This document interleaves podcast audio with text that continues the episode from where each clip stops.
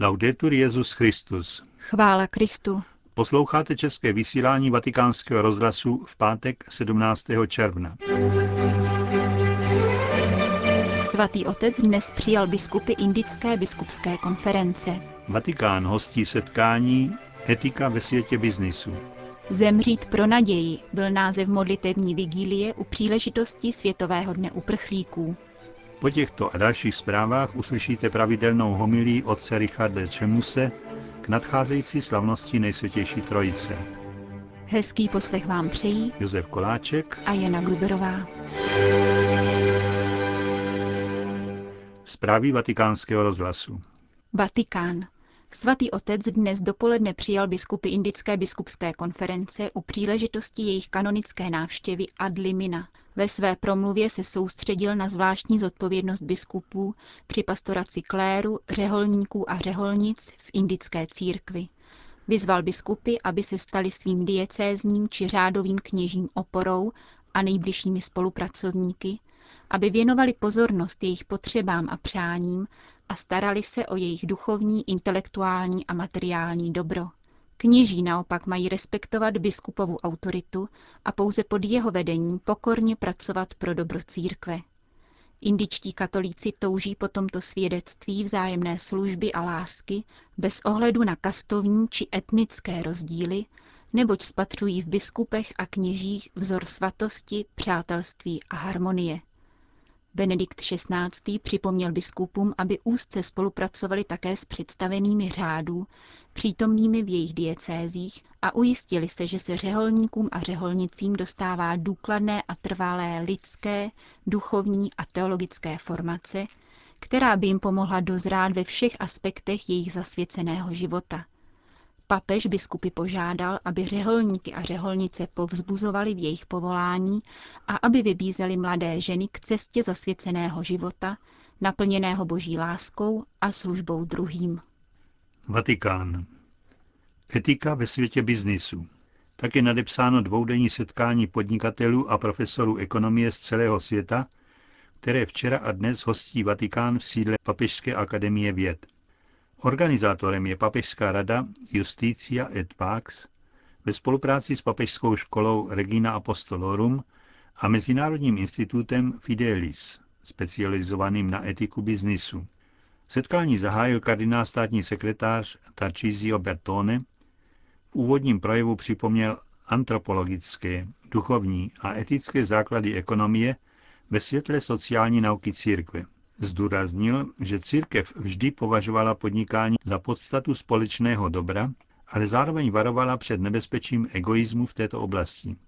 Výzvou pro podnikatele je překlenout logiku zisku, aniž by na zisk rezignovali.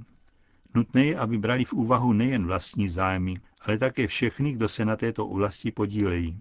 Zaměstnance, klienty, dodavatele a celou komunitu, s níž je jejich činnost spojena, uvedl kardinál Bertone s odkazem na encykliku Benedikta XVI. Caritas in Veritate. Řím. U příležitosti Světového dne uprchlíků uspořádali komunita Sant'Egidio a další organizace včera večer v Římě ekumenickou modlitební vigílii na památku všech uprchlíků a vystěhovalců, kteří zahynuli při své cestě do Evropy. Účastnili se jí také komunity přistěhovalců a příbuzní obětí. Od roku 1990 zemřelo nejméně 17 597 lidí při své cestě na vytoužený evropský kontinent. Nejnovější geopolitické změny v zemích severní Afriky a zvláště pak boje v Líbii donutili mnohé obyvatele těchto států, aby se vydali na nebezpečnou plavbu po středozemním moři, která za pouhých prvních pět měsíců tohoto roku pro bezmála 2000 z nich skončila smrtí. Bilance však může být mnohem tragičtější, uvážíme-li počty nezvěstných plavidel. Nejzoufalejší je situace libýských uprchlíků, kteří vyplouvají na moře na přeplněných a schátralých lodích, jen aby našli bezpečný úkryt před válkou. Modlitební setkání nazvané Zemřít pro naději vzniklo s myšlenkou na všechny tyto ztracené životy. Chce vyburcovat západní společnost z její lhostejnosti a povolat každého ke zodpovědnosti. Jeho organizátoři zároveň apelují na mezinárodní komunitu i na státní instituce, aby byl dán průchod humanitární pomoci a aby byli uprchlíci přesunuti do bezpečí a nemuseli již riskovat utonutí v moři. Jako konkrétní příspěvek k řešení situace vystěhovalců byl v těchto dnech Římě představen slovník migrace a azylu, který přináší více než 300 termínů v italštině, angličtině a dalších evropských jazycích, vztahujících se k dané problematice. Jeho sestavování trvalo pět let a účastnila se ho Evropská komise společně s organizací European Migration Network. Další rok byl potřebný k vytvoření italské verze ve spolupráci s italským ministerstvem vnitra. Iniciativu přivítal arcibiskup Antonio Maria Velio, předseda Papežské rady pro migranty a lidi bezdomova, který na prezentaci slovníku hovořil o misionářské zkušenosti církve a přijímání uprchlíků. Nový slovník bude sloužit všem, kteří pracují v oblasti migrační a asilové politiky, ale také právníkům, politikům a v neposlední řadě i novinářům. Konec zpráv.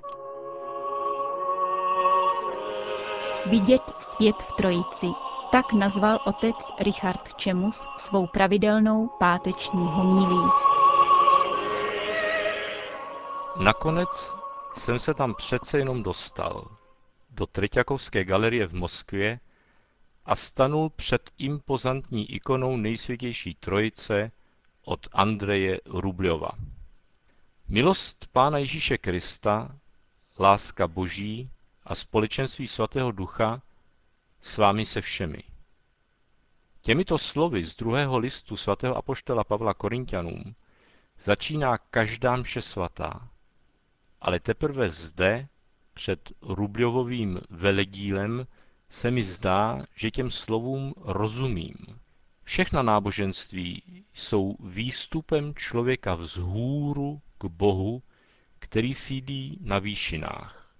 I Mojžíš, říká písmo, časně ráno vstal a vystoupil na horu Sinaj, hned ale písmo dodává, tu sestoupil hospodin v oblaku a odpověděl na Mojžíšovu výzvu, ať jde pán uprostřed nás.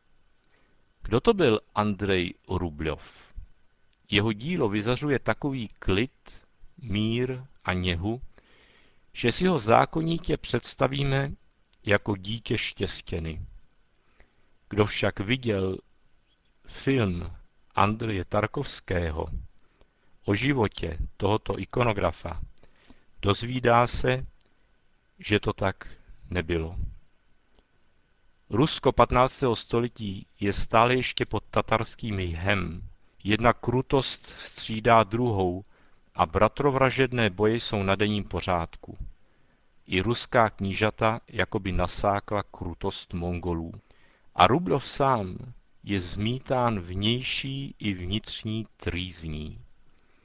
Přesto, anebo spíše právě proto, se mu dostává hlubokého duchovního poznání, které vložil do ikony.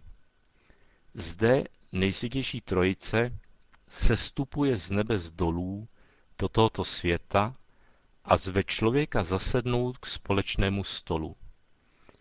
Vybaví se tu Kristova slova, kdo mě miluje, bude zachovávat mé slovo a můj otec ho bude milovat, přijdeme k němu a učiníme si u něho příbytek.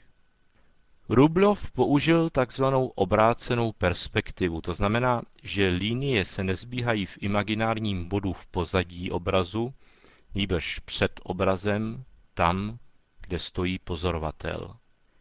Ten je tím jakoby vtažen do posvátného prostoru, otevírajícímu se před ním.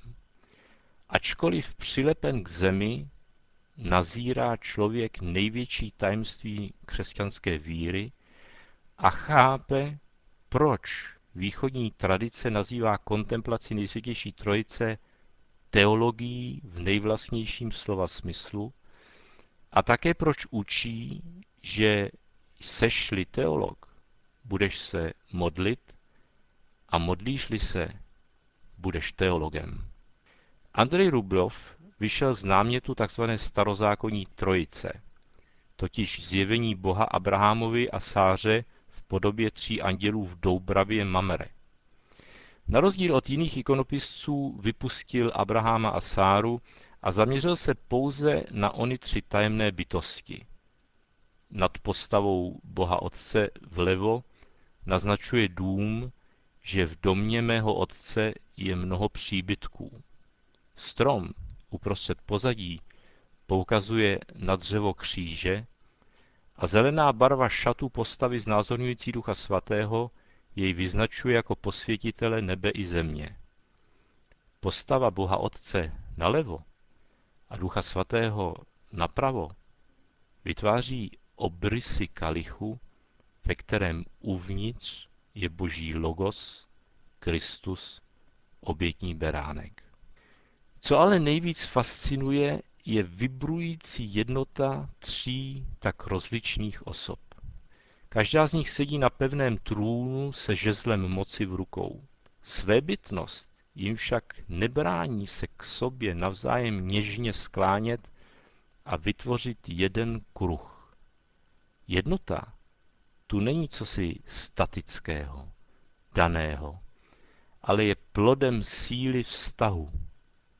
Tomto smyslu stojí Rubljovova ikona v tradici východní trinitární teologie.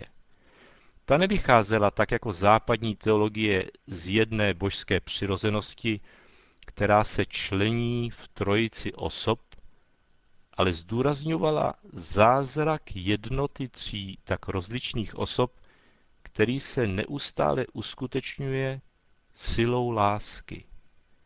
Asi proto západní trinitologie zůstala odtažitá od života a nedokázala natchnout. Známá je Kantova ironická poznámka, že by v trojici mohly osoby být třeba také čtyři a stejně by to pro jeho život nemělo význam. Naproti tomu na východě se tajemství nejsvětější trojice promítá do celé teologie a je stálou inspirací pro duchovní život. Vladimír Solovjov ji dokonce aplikoval na sociologii a viděl zvláštní poslání Slovanů v tom, vytvořit lidskou společnost k obrazu nejsvětější trojice. Vraťme se však k Rubljovově ikoně. Tři božské osoby jsou tu ponořeny do důvěrného rozhovoru. Proto se tato ikona také nazývá věčný úradek. Neznamená to, že bychom jenom přihlíželi, jak božské osoby o nás rozhodují. Rubljovová ikona je pozváním se intratrinitárního rozhovoru zúčastnit. Každá modlitba se totiž obrací k Otci skrze Syna v Duchu Svatém. Skrze Syna proto, že On se jako Bůh stal člověkem, aby hlas naší modlitby se dostal do samotného lůna nejsvětější trojice. Naše modlitba nikdy není pouze naše, ale Kristova. Kristus je však církev a proto má její modlitba sílu samotného Krista a je tudíž tím nejdokonalejším obrazem nejsvětější trojice. To je důvod, proč začínáme i končíme každý rozhovor s Bohem ve jménu Otce i Syna i Ducha Svatého. Ve jménu Otce i Syna i Ducha Svatého je však zapotřebí vidět a interpretovat celý svět. Pak objevíme skrytou přítomnost nejsvětější trojice i ve zdánlivě profání kultuře, tam, kde by to nikdo netušil. Jako v setkání tří hudebníků, kteří si rozumí a proto dokážou své nástroje rozezvučet v autentický jásot ducha. Slyšeli jste otce Richarda Čemuse. Končíme české vysílání vatikánského rozhlasu. Chvála Kristu. Laudetur Jezus Christus.